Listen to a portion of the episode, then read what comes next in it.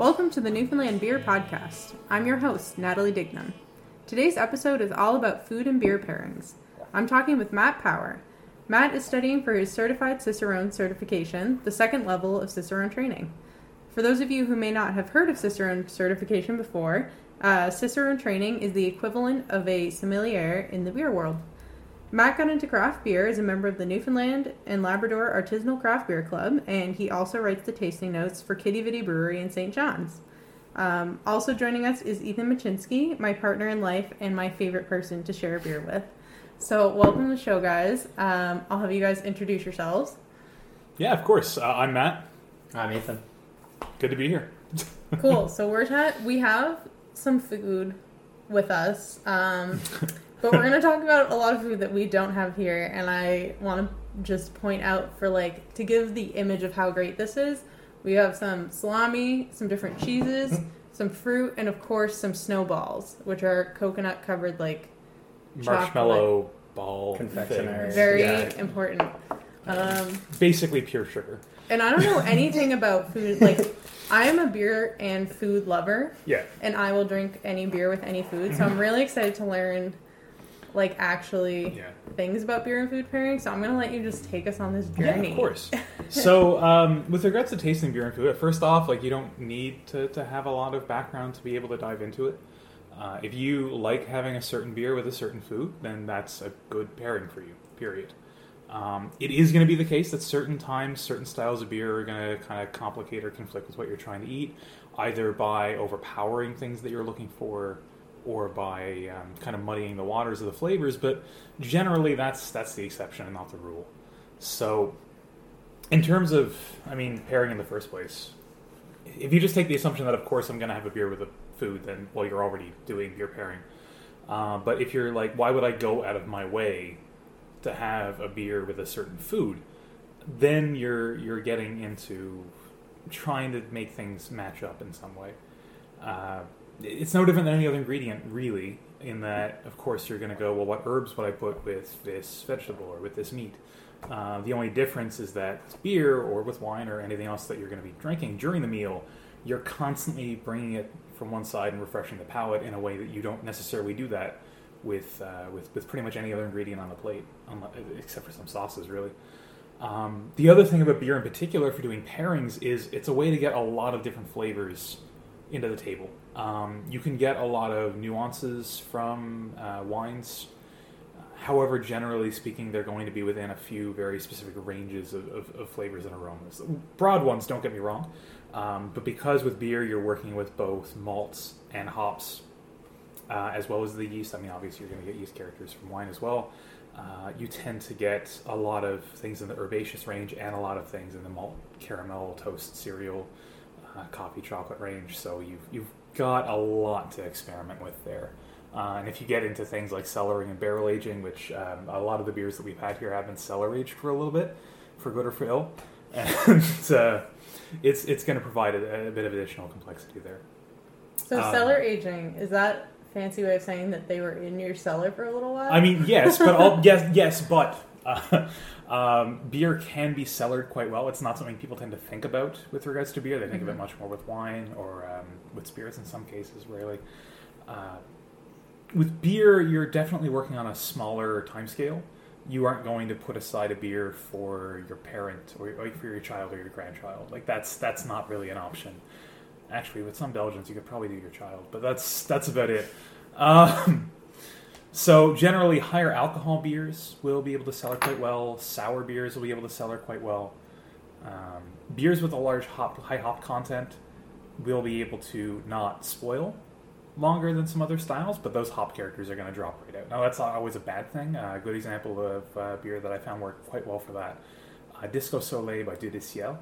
It's a kumquat pale ale, and I had it and left two bottles in my cellar, and unfortunately, uh, I was in the middle of a move, and they kind of got left in a box for a bit. And I cracked them open, and while the hops character had dropped out, it, it really let the kumquat character kind of push through in a way that, that wasn't there in the beer, and it was genuinely one of the better beer I had that year, despite it being a like one year old pale ale, which is not usually what you're expecting me to cracking a bottle. Uh, realistically, though, with a lot of beer, if you're cracking them after more than two, two and a half years, you're going to start getting a lot of breakdown of the different aromatics and flavor compounds in the beer. You're going to start getting a lot of either uh, oxidation, this wet paper cardboard character. You're going to get a lot of uh, pepper notes. Piperine is a really common last step for a lot of uh, flavors and, and, aromatics to break down into, uh, especially on barrel aged beers. That that can get just pepper. Um, but that, that's, I mean, that's that's not that's kind of an, a side thing. Uh, it is definitely going to impact the flavors that we're going to have with some of the things today. But uh, the main thing to, to, focus on here is the, the flavors of the beer themselves and, and, the ways in which they can kind of play well with with food. Uh, I think viewing it as a as an ingredient is, is probably the way to go when you're looking at pairings, though, for the most part. Uh, one or two exceptions that I'll get to in a minute. Um, when it comes to actually pairing beer with food, what you're looking at you're usually trying to go one of three ways. You could either look for flavors that are complementary, uh, choose beer flavors that kind of complement the main character. If you're having like um, a very heavy caramelly cheesecakey kind of beer, then you might want to use like a brown ale or a honey nut brown or something like that uh, to kind of really lift those characters up. Or if you wanted to have uh, an IPA, you could have it with a really heavily herbed citrus dish. Uh, you want to be careful not to overpower it. You want to have flavors of similar intensity. Um, so you, a pale ale would usually probably be a better bet than an IPA in that case, but you're still relying on the citrus and herb characters of your hops to pair off with your food. Uh, there's also contrasting. You're looking for beer flavors that highlight undertones that aren't really immediately apparent. Um, the usual example that I tend to get told with this, like I tend to either be told or recommend this a lot, is uh, having uh, blue cheese with a really robust stout. You don't tend to think about the more nutty, earthy tones of the blue cheese, and it really tends to bring those to the fore. Plus, the creaminess of the che- cheese is going to really bring out the more coffee and uh, chocolate notes of the stouts that you're working with. Uh, another really good example is IPAs with kimchi. Um, that that acidic character tends to overpower uh, a lot of things. That that lactic fermentation, and um, the IPA is enough to stand up to it, and it really starts highlighting a lot of the, the brighter flavors that you tend to get from a kimchi. It also kind of takes out a lot of the um, robustness of the spice itself, so that the fullness of the flavor comes out. And that was the third part that I was going to talk about. Yeah, you can also focus on beer pairing uh, in terms of being a cleansing agent, um, using flavors to just clear the palate. If you're having something really spicy, you can either go with something with a lot of uh, bitterness or you can go with something really sweet. Sweetness tends to cut spice. Um, bitterness tends to cut fat really well. So a pale ale, or actually a pilsner in particular, is fantastic with like fish and chips, or um, Scotch eggs, or what have you. Um, works really well there. There are a few little exceptions that that kind of you can use to guide yourself elsewhere. If you're having a beer that's been made with something, odds are you can probably pair it with whatever it is that the beer was made with, and you'll be fine. Um, there are some weird exceptions. Like I wouldn't necessarily recommend using like a chili chocolate stout with um, like a lot of spicy foods because you're you're going to be playing on levels of different intensity, and that's just not going to work. When you think about it, you can just think of them like pairing another set of ingredients. So if the beer has been made with cherries, well, think about what foods you, would have that would go well with cherries, right? Uh, you can have some fun with duck, pork, and like a kriek, uh, a Belgian cherry sour. Uh, go really well together um, because again you're relying on those same fruit and pork pairings that, that you tend to look at in terms of cooking. The biggest thing you can do for yourself if you're actually wanting to focus on tasting beer and doing beer pairings is just beef up on, on your cooking. Learn about what flavors tend to complement each other and contrast with each other, and then you can just start picking up the same flavors in your beer and then and then play them along it. One other thing with beer that you tend to run into is barrel aging. Barrel aging usually is going to bring out vanilla and oak notes, uh, occasionally, if you're using a barrel aging that's using a barrel that's already been used for something else, you're going to get some character out of that as well. Uh, if you're using a bourbon barrel, which is really common because they have to use new barrels every run of bourbon, um, you are going to get some of those notes there as well. Whereas if you, if you have food that has a lot of uh, buttery or sherryish kind of notes, um, those barrel characters are going to go really well to bring out those flavors. Um, having a nice, lightly smoky barrel aged beer with uh, an eggs Benedict, for example, goes really well. I'm going to talk a lot about breakfast beers. I yeah, I can't wait to talk about breakfast beers because beers for all times of the day. Yeah. I'm into it. And it, it, it's funny because like I don't do it all that often. It's just that most of my favorite food pairings with beer tend to be breakfast foods. Yeah. Uh, now, I mean, you can have breakfast foods any time of the day. I I only usually have them in, in the evenings anyway. But Should we talk about the beer that we have on the table now? yeah, absolutely. Uh, so this is a Vidi Vini Vici. This uh, is the first version of it, actually, I should say, um, from Brasserie Dunham in Quebec. Uh, this is a 5.6%. It's a saison that was co-brewed using uh, Quebec wine grapes. So you're going to get some interesting characters out of that. Additionally, it was barrel aged for, for six months, as I think I mentioned before, and then had some cellar aging on it. Uh, so I'd recommend us pouring this. So saisons generally, yeah, we should move that out of the way so it's not. So one question I had Mm-hmm. um, before you go on is what does co-brew mean? Uh, as in, in addition to the uh, the malts that you're working with during your or, during your fermentation process, you're also going to be adding other fermentables. So with a honey beer, you'd be co-brewing with uh, with with honey. Oh, so it's just putting stuff in during Exactly, yeah. So Okay. we're using wine grapes with this at the same time that we're using our malts. Wow, and you can really Yeah, um, you get a ton of really bright lychee flavor, like aromas, like you would out of a lot of white wines, mhm. um, and it, it just really, really pops. So if you were looking to do something really complementary with this, uh, if you have something like a golden plum or some other fruit, we just happen to have a few of those here on the counter, um, then that'll pair really well in a complementary sense. okay. Um, if whereas you could be relying on the bit of acidity that you'd be getting from that wine grape character to kind of cut through a slightly fatty cheese. I wouldn't do this with something that's incredibly creamy uh, with this particular beer, but Mhm. it's it's a good one to kind of start with. Um, It's so interesting to me um, trying beers that are barrel aged in any sort of like wine barrels or like you're saying co-brewed with grapes, like having wine Mhm. characteristics. 'cause you get like that the grape smell of it, but then you also get kind of like the beer yeast. Yeah, well, I mean, most people are stuff. used It's to cool. very simple brews. Not not saying that like a lot of these beers aren't complex and don't have a lot of work put into them, but generally speaking, now when we talk about fermentables, uh, we're doing single ingredient fermentables, which also makes it super easy for doing food pairings. hmm um, because you're working within very narrow flavor bands. Um, historically, though, fermentables were made with, with whatever we had on hand. Uh, so you get things. Actually, uh, if, you, if anyone's familiar with the Dogfish Head Brewery, they have a whole ancient ale series that's dedicated to, to highlighting some of these older recipes. Um, you get things like their, their Midas Touch, which is a historical recreation that uses roughly in equal parts honey and wine grapes, muscat grapes in particular, uh, and, and barley. And you get a lot of complexities that people aren't used to trying to work their way through in a beer. Um, if you go even further, uh, they did one uh, and uh, that's winter wheat and birch sap and uh, lingonberries and um, a few herbs in there, and, and it, it all kind of provides a lot of additional depth and complexity there. Yeah. Likewise, uh, these days, beer's usually only bittered with hops, and we've, we've bred hops to get us all kinds of different aromas out of it. But uh, prior to the, the, the late Middle Ages, we were using whatever herbs we had on hand as a preservative, so you could get really strong thyme character out of a beer because that's Mm. what was around at the time. Um, you also get things like uh, like Waldmeister, like uh, sweet woodruff. It was a plant you could add to something to make it last a little bit longer. Mm-hmm. Um, So do you know where uh, where the brewery is? yeah, uh, it's in Quebec. I Okay. unfortunately don't recall what part of Quebec they're from. Uh, Yeah. It's been a little while since I, I looked into them myself.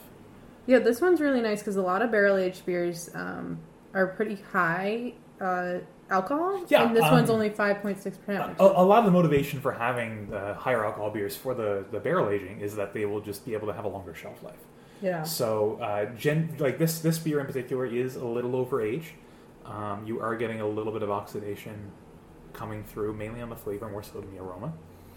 Um, and that's because it's that lower alcohol content. So Okay. before the bottle was even released from the brewery, the beer was six months old, and then it came to me, and then sat in my cellar for two years. So it's it's got a little more age on it. Whereas if you did that with like a nine percent beer or a twelve percent beer, um, that'll be very comfortable. The the rate of oxidation is going to be quite low, and you're you're going to get a little bit of added complexity, but it's not gotten to the point where you've, you've got a little bit of an off character there. So this one in particular, have you had this one before? I have um, a year ago. So Okay. I, I had one bottle of this a year ago, and then I had it a year before that when it was only seven or eight months old.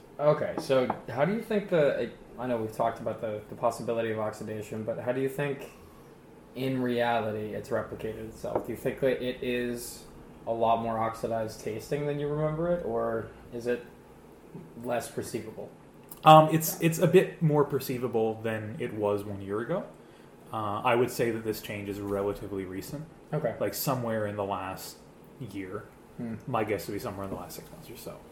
Um, co-brew like like brewing with grapes at the same time. Generally, you're gonna have a slightly longer shelf life there. Yeah, because you have that acidity tempered yeah, out. exactly right. Um, so it's it's holding up pretty well. It's it's definitely held up even even a little better than I thought. I figured I'd start with this early so that if it if it was really oxidized, we could just put it to one side. But hmm uh, that is yeah one really big thing with barrel aging is if you get into it, rotate your beer regularly. Don't don't be a hoarder like me. Don't be over Uh, you end up finding a, an eight or ten month old IPA hidden in the back of the shelf, and That's just you're a just shame at you're just point. drinking sad malt beer. Like- but yeah, that's uh, that's that's one really big aspect there. Now, I mean, when it when one thing I did want to point out when it comes to food pairing, um, people tend to if they're treating it like some kind of big thing, they tend to freak out about oh, well, should I focus on the beer? Should I focus on the wine? Like that, you can do either. I've definitely cooked a couple of meals where where wine with sorry, I said wine again, uh, where beer is the focus of the dish, as in like I got this beer and I just want to make food that make this beer look good. Uh, I know people that homebrew that do that pretty regularly. Uh, if they're going to have friends over for trying a new homebrew, then they'll make usually just a, an hors d'oeuvre or two that'll be really complimentary to it.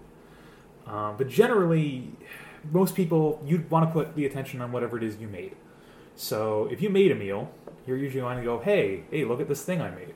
What And- beer can I and have? what beer can I have with that that'll make my thing look better? Mhm.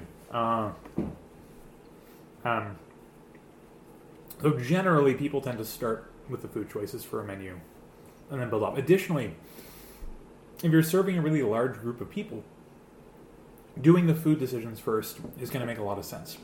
Uh, you're dealing with food sensitivities, food allergies, food preferences, even, and it's a lot harder when you've based a menu around a couple of beer to have to suddenly go, oh, now I need to figure out alternate food pairings for all of these beers, but still need to keep these beers around because I've stocked up on them and bought the eight, ten bottles that I would need for each person. Yeah, well, presumably if it was special and everything, it'd be even harder to procure that volume. For Mhm. sure, yeah. Um, it's definitely happened with me with a few last minute pairings where someone's been like, I really want to use these beers, now let's pick food pairings. And then I went out and I bought the ingredients for the food pairings, and then I uh, got a message about 72 hours before the event saying, So, 10 of our people are vegetarian, and three of them have gluten sensitivities, and one of them has, say, a shellfish allergy. And that was fine, like I made it work. I just did, did a cheese platter and, and some vegetables, and, and that was that. But it's always pick the thing, figure out the thing that's going to be hardest to figure out first. Really Mhm. simply. I just want to point out, as someone who's identifies as lactose intolerant, I'm here eating all the different cheeses with this beer, and my take is that I just had a cheddar and it was good, and then I had the Swiss, and like you were saying, that like extra creaminess Yeah. just went really nice. And I mean, what, what's with like a saison is so bubbly. Yeah, you're yeah, and so that's one very specific food pairing aspect of a beer that you don't get with wine. I was about to say, yeah, and this is one of the fun things you're getting because this is much more closer to a traditional wine pairing where you're getting the acidity of your wine grape cutting through the Mhm. fattiness of the Swiss. Mhm. But the big thing you're getting, thanks to the saison aspect of this, is uh, carbonation. Carbonation is the one specific food pairing thing that sets beer tasting aside from wine tasting. Um, it's it's going to complicate things compared to similar flavors coming from wine. Uh, carbonation is going to cleanse palates a lot quicker. Carbonation is Mhm. going to scrub fat a lot quicker. Uh, so you can make you can have beers hold up against fattier foods uh, a bit easier than with wines. A good example of that is if you're doing uh, meals with a lot of sweetbreads. You can start getting into palate fatigue really quick with wine pairings with every course. uh, especially if you're doing sweetbreads with cream sauces or something like that. And with beer, the, the carbonation manages to, to cleanse palate and get you a few courses later. Hmm. Um, uh, one of my friends, Tom, uh, one of the folks that founded the Newfoundland Labrador Artisanal and Craft Beer Club, uh, was actually doing a, a cooking course where he was working with sweetbreads, which is why all this comes very specifically to mind. Um, because I did have a bunch of wine pairings with it at, at the meal itself, and then I, I tried some of the recipes at home back to back with uh, with beer, and I was able to pick out a lot more subtleties on the later dishes than with with the beer pairing than I was in the wine pairing, just Mhm. because yeah, you're you're tasting too many of the same things in your dishes, and then you're tasting too many of the same things um, in your wines, and you're not really getting the palate scrub um, that you were from the, the, the frothy, foamy. Yeah. I never thought of it like that. Yeah. But that's why it just goes so good with like takeout. Mm. Yeah, no. Like, honestly, like, if, if, if you just think about like whatever kind of fatty food you're getting, like fried chicken, French fries, burgers, um, I, Scotch eggs are always something I tend to Fish point and to. chips, Fish and yeah. chips, yeah. Yeah. Uh, I mean, anything covered in, in grain, Grease, Yeah. yeah. anything covered in deep fried, like um, actually mozzarella sticks and a good Mm. pilsner. That right there, yeah. That sounds Wow. great. Yeah. Mozzarella sticks, Czech Pilsner, and uh, probably a marinara sauce that's slightly herbaceous, and it'll, it'll go quite well. Yeah. But yeah. Well, the interesting thing about this one that I've, I've noticed, I'm not sure if it's due to the oxidation, um, but there's there's these two different competing flavors between the grapes and the saison itself, and there's this the the character of the saison that tends to be a little bit more of a bright character, Yeah. almost comes through as sweet in comparison with the acidity of the grapes. Yeah. Uh, I that, find that really interesting. yeah. No, that's that's actually one really fun thing about this beer in particular. Uh, now, saisons generally, you you yeah, like you said, you need to have a lot of bright carbonation. Uh, you should get some fruity and peppery character. Uh, obviously, that fruity character is being elevated by the, the grape. You're, you're Mhm. having a food pairing thing happening in, inside the bottle, really, when you're doing brewing with multiple ingredients. Mhm. Um, but yeah, where it's aged, you tend to lose a bit of carbonation, so it's not quite as as bright and bubbly as it was. Uh, as a result of that, that's what's causing the the malt, the, the wort that was used for brewing, to, the sweetness of that to come through a little bit more. Uh, from a chemical standpoint of that, as a a beer or a soda or anything gets less carbonated, uh, carbon dioxide when it's dissolved is sequestered as carbonic acid, and that's going to be lowering the pH of what you're drinking a little bit and make it a little acidic. Mm. Uh, if you ever just have plain carbonated water, like not club soda or anything, it is going to taste slightly tart, even though there's nothing in there except carbonation. Likewise, if you have a beer that's losing carbonation, uh, it's not going to have that tartness. You're not going to see this tartness because generally the flavor profile is way away from tart. Um, but you will see it with sour sometimes if they're on draft and they're they're not hitting the right carbonation level. But anyway, um, it tends to be why malty like beer with a lot of carbonation to it tends to be sweeter when it's flat. It's because as you're losing that carbonation, that sweetness is just kind of popping right up, and that, that is one thing. Was it's a little bit about about the wine's kind of complementing character in this, but it's also a little bit this beer getting older, losing a bit of carbonation to its headspace, and uh, having a little bit of oxidation there. Yeah, and if you're new to beer drinking, uh, this is something I learned when I started getting into trying different kinds of beer. Different kinds of beer are carbonated to different levels, or naturally, because of the yeast used or the amount of grains used, are more carbonated or less carbonated. So you think uh, like a stout versus like a pilsner. Yeah, yeah, One's gonna have that foam, nice foam on the top. yeah. You're you're to be going for um, a lot of a lot of different levels of bubbliness, really. hmm Uh, one of the beers we're to get to right at the end, and I'm to make sure it's one of the ones we have because it's my favorite style. Uh, I've got a barley wine in there. Barley wines tend to be halfways to flat, in, in, compared to what what a lot of people tend to expect from beers. Yeah, they take they taste very much like um, mead to me. Yeah, I can see that. Um, a lot of that's going to have to do from a longer carbonation time. Uh, Mhm. generally, more of your carbonation, more of your carbon dioxide is going to be escaping um, when you're trying to get to those higher alcohol content levels. Uh, I should mention barley wines, if you're not familiar, can get up to 10, 12, 13, 14. Yeah, they Like, really you're, are. You're, you're creeping up the wine levels pretty clearly. Mhm. Uh, that's not to say other beers can't. Evil Twin did a, a Imperial IPA that got the 13.4, but aside from that, and like breweries that are actively just competing for alcohol content with fractional freezing, and I'm getting way off topic. Yeah. Okay, so I'm thinking we should move on to our next beer. yeah, I'll go grab another one out of there. I really like this one though. We can get it a little bit more after. Yeah. Uh, somebody grab one that's actually. Oh no, wait, no, that's a bread. That's gonna. Ooh, it's gonna throw things a bit. Um, let's do. Let's start with a lighter IPA. I'd rather recommend. Let's grab one that I literally haven't tried. There you go. Oh, yay. Okay. All right. So So this is one that I picked up this afternoon. Uh, um, this Here is we go. Garrison. Wait. Wait. I'm gonna cut a little bit more cheese. Okay. In the in the lull while we're not gonna be uploading this. Yeah, no, I'll I'll edit all this out. So yeah, I'm just uh, actually kind of blown away by that beer because if if what you say is accurate about the um, that uh, Vidi Vini Vici, yeah. um, it honestly tastes better. I think I think I en- I enjoy the current Yeah. version more than I would have when it was fresh. Oh. Ironically, Yeah. Um, just because this is actually it's it's a very very good flavor. Yeah. I'm probably like to what I- having tasted that. I'm probably gonna pop the rest of mine in the next eight months. okay, yeah, Right. Like. it's getting there. Yeah. It's it's getting there, but also I'm I'm genuinely enjoying it. Like, right, that's fair. Yeah. Alright, Was guys, it- was this it is your a soundbite favorite that's really important to me. Okay, everyone. Okay, now you can talk.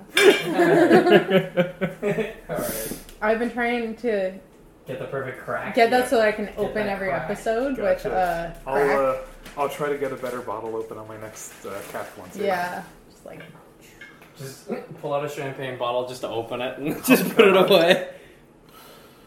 Yeah, everyone's getting into that cheddar. I'm glad people are It's amazing. Actually, I'm gonna say this right now. I think although Nat said the uh, the Swiss pairing was better, I I think this, the cheddar pairing was. I liked the cheddar. Un- I liked how the bubbly went with the fat. Yeah. For me, it was how this one literally like you take a sip of that and it would melt into your mouth Okay. with that flavor. It was perfect. Anyway. My brain's like, oh, I gotta edit all this out now. it's fine. I'm gonna listen to the whole Okay, thing, cool, and cool. I- I'm not in any rush, and like it doesn't matter if it's clean to me. Okay. All right, so I'm gonna have Ethan describe this next beer because you picked it up today. Sure. So this is a juicy IPA. It's brewed by uh, Garrison, and it is a double IPA.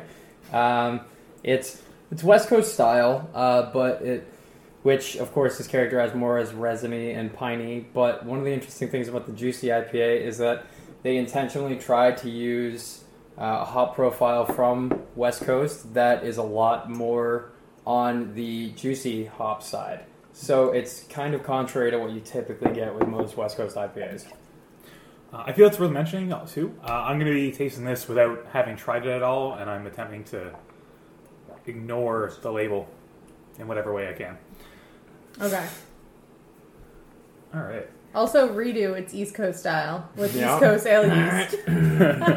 okay, so this is Garrison's uh, Juicy Double IPA. They're a brewery located in Halifax, um, brewed with East Coast ale yeast. So we're trying to, I guess, like ignore what they say on the can and just taste it, and then talk about like what foods you would pair with it. Yeah. Yeah, um, I'm gonna. Well, what I'm gonna do first is I'm actually gonna ask you guys to describe some stuff, and then I'll talk about why that would likely or not likely be a great pairing. But uh, keeping in mind, of course, trying it's the, the the proof is in the pudding. Trying it actually with the food is going to be the best chance because there's always flavor compounds and, fla- and flavor aspects that we don't notice until there's other flavors kind of compared Okay. against them.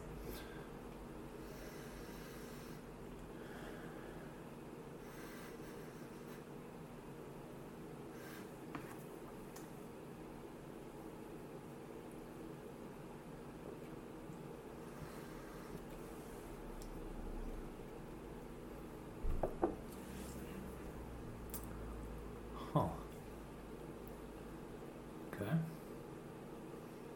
All right, so I'm going to turn the tables on you guys for a second. Oh, what are you? no. What, Ah. So what are you I'm- getting out of this beer? I'm gonna let Ethan go first. All right, because so- he actually, I feel like, is the one out I'm of gonna us. have I'm gonna have a, a, Yeah. a 10 or 20 second interlude that we may or may not include. However, this is kind of focusing on why I thought it was a West Coast. Oh, is it the dank? Yes. yes, yes, yes. Um, that, yeah, that's that's primarily the reason why. Um, Yeah. it's got a very, very, A very, very piney, heavily resiny, herbaceous. resinous. Yep. Yep. taste to it, but it also has that brightness and bright citrusy character that is Mm. really, really characteristic of East Coast, but it doesn't have any of the grassiness. Well, it's funny. It's East funny you Coast. mentioned that. I am getting a little bit of grassy there, but it's mainly like a lemon verbena Okay, kind of character. It's not green, green grass. well, taste that now too. Actually, yeah, yeah. It's more akin to like a lemongrass Yeah. kind of thing. I Yeah. definitely like you, Ethan, and I drink like I think IPAs for the two of us are our go-to favorite hmm beers, and this to me tastes like a West Coast because it's definitely not as hazy as I expected in East Coast and as like light, and it definitely has more of that hoppy, bitter, piney, dank, but also super tropical, fruity. Um, So, so it's I- very interesting to me. yeah. So I've got a food pairing in mind for this. Uh, now that I've tried it, Okay. uh, I- I'm, kind of want to hear one from each of you uh, before I get into that. I'll go first. Okay, I guess I was thinking like, man, this is hard. Cause I'm like, I would eat anything with this. No, but I think the thing that came to mind to me for me Mhm. would be like a Thai coconut curry. So like something that has, I don't know. No, like- no, that's like actually citrusiness, but also kind of spicy to go with like because I like I, having IPAs with something that's like spicy. Yeah, for sure. So let's let's break that down. So let's say that we're using uh, a standard Thai red curry. Uh, the characteristics you're going to have going on there, you're going to have chili, you're going to have lemongrass, garlic, uh, ginger. You're going to be getting a ton of coconut in there from the coconut cream and coconut milk. Um, you're also usually going to be getting some sweetness in there from some palm sugar, and uh, often there will be some uh, basil as an accompaniment. Sometimes a bit of tomato, some, some cucumber. Now let's let's kind of pick this apart a little bit. Uh, that coconut flavor is going to absolutely be complemented by by the, the tropical notes you're getting in here. Um, there's a lot of fattiness to a Thai curry, so you're going to be cutting through that with the bitterness. Um, and that's a really important thing to, to make note. When I was talking about three main approaches like complement, contrast, cleanse, it's not that a food does one thing to a beer or vice Mhm. versa. Uh, and that is another important side note is that you, when you're doing food pairings with beers, um, you can have serve food with the intent of, of having that effect on tasting a beer too. Um, you're going to have that spiciness that's going to be cut by the bitterness. So you've got a lot of flavors there, most of which are going to be kind of cutting through and contrasting, and then a few things that are going to be really complemented, like that coconut flavor. Uh, and if you're serving it with a bit of uh, Thai basil, you're going to have some more herbaceous notes in there. And Thai basil, you get um, a, an anise bordering on a little, little bit resinous character, uh, especially if you're using, say, uh, Thai basil flower buds. And so you can get a lot of fun going on right there. Uh, additionally, a little bit of cucumber served on the side there is, is going to just really bring up the, the little bit of herb note. That's I say a little bit. There's a fair bit of herb note in here, Hmm. but it's going to bring up the lighter character. Uh, cucumber and, and lemongrass as notes to like play with are, are always really really fun. Uh, Muskoka, actually in Ontario, did a really nice cucumber lemongrass pale ale a few years ago as part of their Moonlight Kettle series. So I've had that with red curry more than a few times, and They- it works really well. I feel so that. validated. Ah. Yeah. Okay, I want to hear Ethan's food pairing. Well, the first thing that came to my mind was was kind of similar, but a completely different um, direction. It was jalapeno mac and cheese.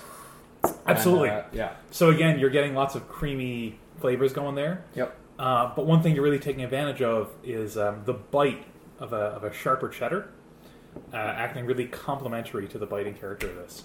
So that's when you're having things that are a little bit more in kind.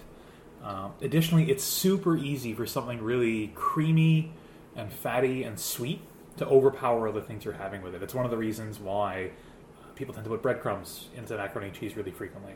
Uh, it's because you're you're trying to just add more earthy characters and toasty notes to just kind of cut through that fatty character. Mm-hmm. Uh, it's also why I like vinegary sauces with macaroni and cheese, like mustards or ketchups or what have you, um, because you're having that sharpness to cut through.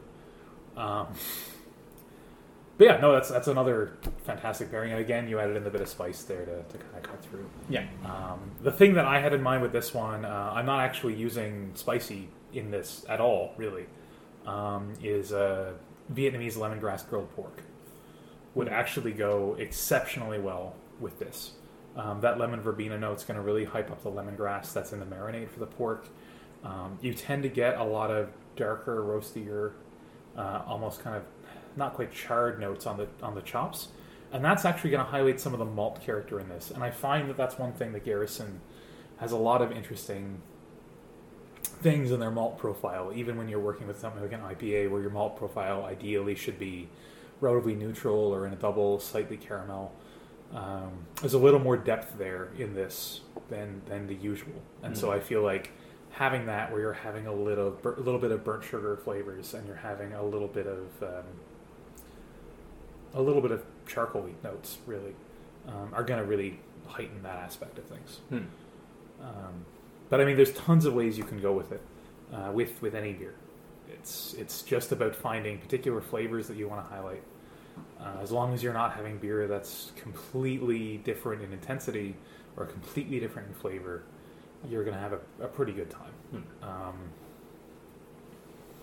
yeah.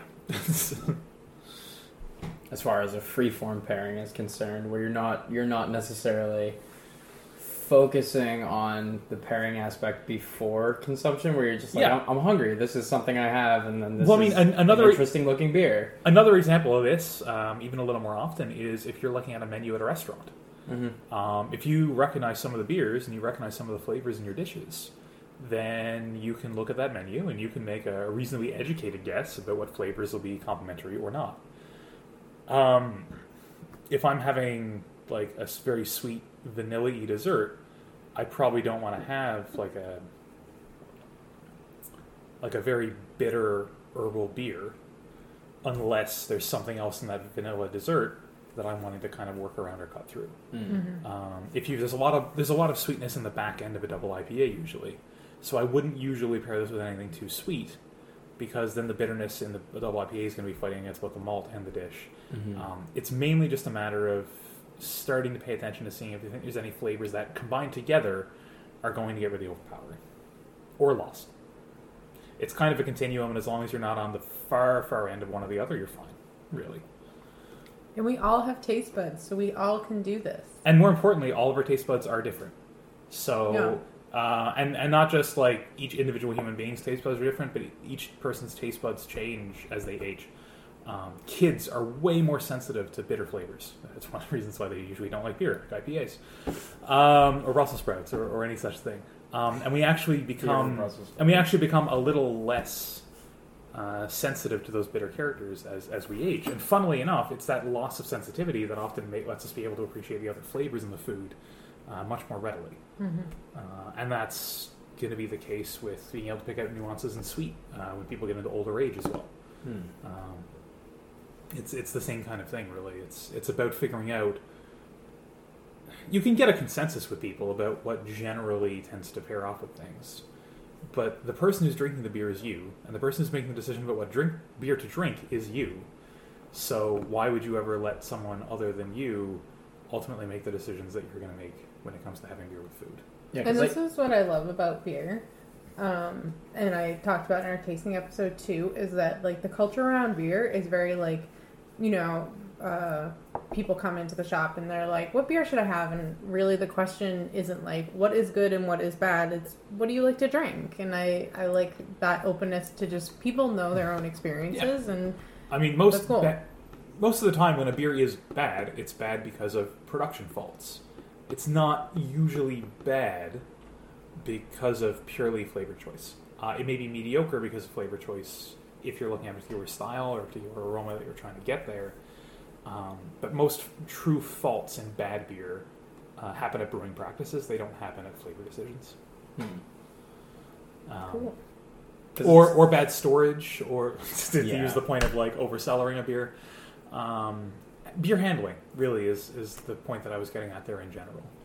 Yeah, because even though you know everyone has their own preferences and their own taste and their own actual biologic predetermination for how that taste is going to affect them, Yeah. but it's also into like how how well can that translate into a product that you're designing, and that's Hmm. that's from the brewer's perspective. And there's so many other things that can throw it off manufacturing wise along Hmm. the way, but no matter what, like that person is st- the brewer is still going off, you know, a flavor profile that's good for him and likely good for most other Mhm. people. Yeah. because they wouldn't be doing it otherwise. yeah and and again, you're you're going to run into different groups that that have very different flavor appeals. Right? Of course, IPAs aren't going to be made for people that like stouts, no. unless it's a black IPA, and even then, that's a whole other category, really. Yeah, I was trying to walk a line that most the most isolated camp members don't like. Yeah. Except pumpkin beers. Those usually go over like a lead balloon. Oh my god. Yeah, my parents, they love when it happens, like they're all about the pumpkin beer. really? And what Ironically, that used to that was one of the very first craft beers I got into was they Sam do, it is. Adams Do you remember? Oktoberfest. Yeah. Wait, Sam uh, Adams- Sam Adams Oktoberfest has. Yeah, they um, Pumpkin. they used to have a pumpkin. They used to like engineer a pumpkin character. Yeah, into because it was- It didn't have pumpkin in it, but it had a Oh, pumpkin okay. character. what to was it. the the legend it was connected to? Sleepy Hollow? Yeah, Oh, Sleepy Hollow and the okay. guy with the pumpkin. So it was called Pumpkinhead. That makes Yeah. sense. And so, Okay. but my parents do uh, cinnamon sugar on the glass rim, and it's honestly like you couldn't Yeah. drink No, more but, than but, one, but to be honest, that kind of thing is kind of like a food pairing. right? You're Yeah. pairing the Mhm. beer with cinnamon sugar. Um, food pairing doesn't have to be super complicated. Like I said, we're just having a cheese with a beer, or a fruit with a beer here. With in the case of most of these things. Mhm. So, I mean, yeah, when you're talking about whole prepared dishes, it gets complicated. Um, But then you're if you're talking about whole like meals, because I, I had a couple of times tried to pair an entire meal alongside a single beer, Hmm. um, that gets really complicated. Okay, so I'm gonna let you, Matt, explain our next beer that we're gonna taste now. Yeah, um, as soon as I select it. Um, so I'm thinking we'll probably do this one first, Hmm. and then do it this way, uh, with the acknowledgement that we're going to need a pretty heavy palate cleanser after this next beer. Okay, Mm. so I'm gonna let you describe. Yeah, of course. So this is uh, Beer de Mars from County Road. Uh, County Road are a. Um, oh goodness me! I've actually forgotten where they're located. It is an Ontario brewery. Uh, it's in Hillier. So this is a uh, another kettle soured. Uh, I believe it's a, a beer de garde, like a saison kind of character. So this is actually going to have some similarities to that first beer that we started with. The big difference, though, um, this is a beer that's brewed with uh, on Brett. So if you ever see on a beer something on Brett, it means that it's being brewed in addition to the Saccharomyces yeast that's used for your fermentation. There's also Brettanomyces in there. Uh, Brettanomyces tends to give a lot of earthy characters to a beer. Um, some people describe them as funky or barnyard or slightly more offensive smells. I hear like think of. farmhousey a lot, and Horse that, blanket is my favorite descriptor because it's really because it- really it's, nails it's very evocative. I find. Yeah, horse Yeah. blanket. So this is this a kettle sour? Um, it's been wild sour. Like it's been soured, but souring could just mean like Brett, the Brett fermentation. Okay, so it could just Um, mean those additions that you I mean, it's it's about. it's likely that there's also Lactococcus or Pediococcus in here, providing a bit of additional souring. Mhm. Um, I actually haven't cracked this beer at all. Um, it has been soured again for a few years, and one of the reasons why I wanted to bring this as a cellar beer is uh, Brettanomyces actually has some behaviors very different from Saccharomyces yeast. So Saccharomyces yeast is uh, greedy. Um, it uh, tends to eat as much sugar as it can get its hand on, and then stops. Mm. Um, Because it dies. Exactly.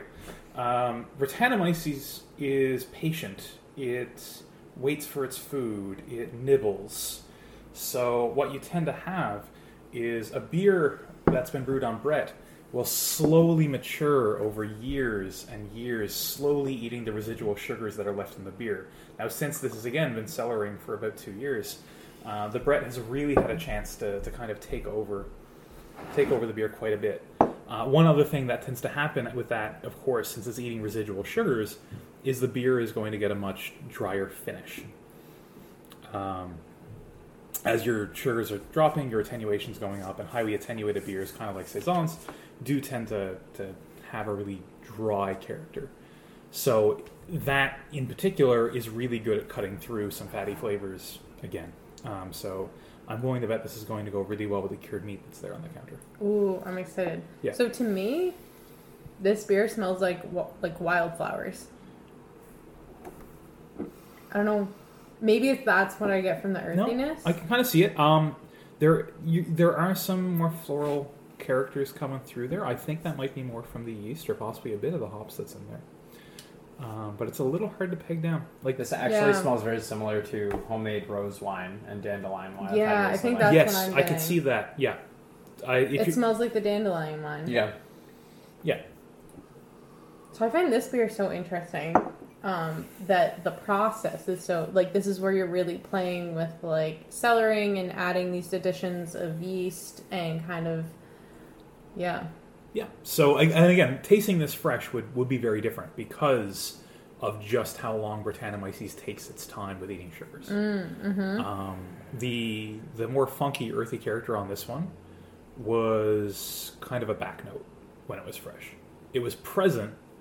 yeah Um, it was certainly a contributor to flavor, but you didn't have a lot of um, the kind of sweet hay and bed straw character that you're getting. Um, and it's almost uh, like I've kind of heard the comparison to like you're saying the yeast that eats away all that sugar. Mhm. Kind of gives it this champagne quality where it's like Yeah. super bubbly, like in the back of your throat, like that. And this Mhm. definitely has that when you swallow it. yeah. Yeah, well, likewise, uh, champagne generally, you're, you're going to be getting some dry Yeah, the Character, dry yeah. character. and I would definitely consider this in some ways a really good like palate cleansing kind of beer. Mm. I'd also I'd walk a line with this because it's very easy for it to get overpowering one way or the other. But this would pair really well with pickled foods. Like that saltiness. I guess. Um, the saltiness, but also the acidity, because this Mm-hmm. this funk is strong enough to hold up to the relatively potent acidity that you tend to get with, say, uh, pickled eggs or pickled wieners or pickled Mhm. onions. Um, all three of those, I think, would go quite well with this because it is going to also kind of act to accent the funk that you tend to get from those foods. Um, the slightly sulfury character in a pickled egg. I mean, it's not for everyone, obviously, um, but that slightly sulfury character is going to be highlighted in a in a not offensive way. Um, if you already don't find pickled eggs offensive. I love pickled eggs. I, I would be not much of a Newfoundlander if I did not enjoy pickled eggs and pickled wieners on Christmas. Totally fair. Yeah. And and pickled pig tongue. Actually, pickled pig tongue would go super well with this. Wow, that's something I've never had. Um, it's a pretty common, like more rural Newfoundland Christmas thing. Really? Yeah. Okay. I Um, wasn't even aware of it. As a oh thing. yeah, no, pickled pork tongue's like not even a thing. Like it's a thing even beyond Newfoundland. Like Okay. there are companies that make ready-made pickled tongue, like with la- with plastic wrapped full color labels and everything. Like it's not like a Newfoundland company just Yeah, yeah, It's not churning like it yeah, out. it's not like the the sealed pelts at Belbin's kind of thing Yeah. where it's like, Yeah. oh, who knows where that came from? Yeah. I mean, generally those are just uh, low grade pelts that Yeah. they often die, right? But Yeah. that's that's very off topic. I, just, I always But- find that interesting. Anyway, yeah, Zoo? no, it's fair. One of these days, I'm, I'm buying one. It's, it's just gonna happen. Fair enough. Uh, Wear it around your shoulders. Go climb. actually, that was exactly what I was thinking. Is for like as like a nice comfortable thing, or like putting it on a chair to make the chair more comfortable. oh, I like Mm, that, yeah. that's a good call. But yeah, so um, this will also go nicely with more aged cheddars. Mm. Um, it'll highlight a lot of the funk in more aged cheeses in general. Like um, something like um, a camembert or a. Uh, actually, even like a Limburger would go really well to kind of really amp those characters up to 11. Um, with this aged cheddar, though, it's, it's doing a real good job of just emphasizing the the more nutty characters there really well. Mm-hmm. And yeah, it was totally very good with uh, with the cured meat. Now, one thing I think we should try that I don't think is going to be a good pairing is we should try it with some fresh fruit, even Yes. though it's not going to taste all that Okay. well. No, this is a good learning experience because I want to try beer with something that doesn't go well with it. You know. As soon as my mouth is empty. We're very busy eating um, salami, Yes. Hung- Hungarian spice salami. Hungarian spice salami. Okay. We need like a salami break. Okay, so we're gonna try it with these are little what are these? Golden plums. Golden plums. So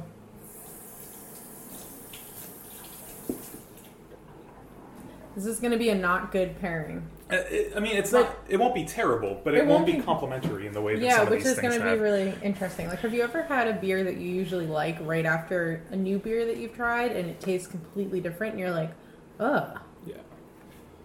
Yeah. You can get some serious orange juice after toothpaste moments with Yes, beer tasting exactly. sometimes.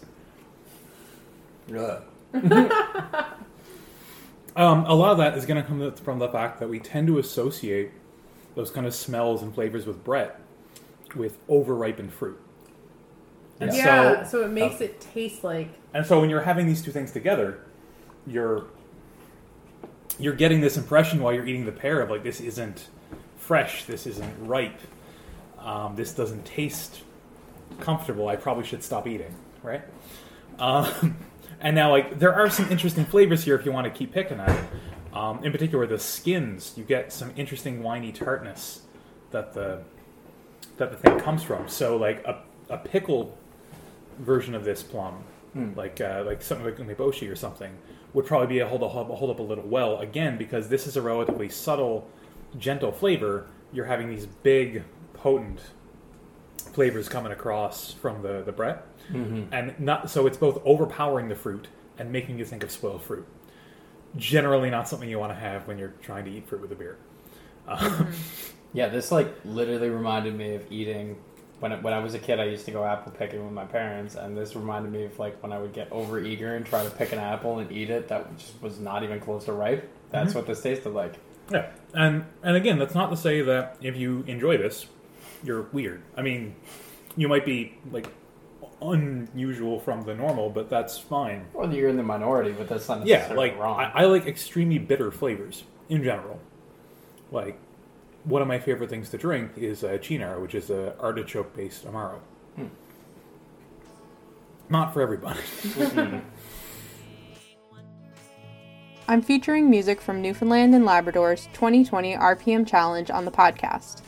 RPM means Record Production Month, and it's a challenge to record a record in just one month. I want to encourage listeners to support local musicians by purchasing their music online during this time. A lot of artists are home and unable to tour or perform. This episode's music is Squire Strat by Monica Walsh. There's a link to her Bandcamp page in the description of the podcast. Happy listening! Thanks for listening to the Newfoundland Beer Podcast. This podcast is produced in partnership with CHMR 93.5 FM. You can find us on Instagram at NL Beer Podcast.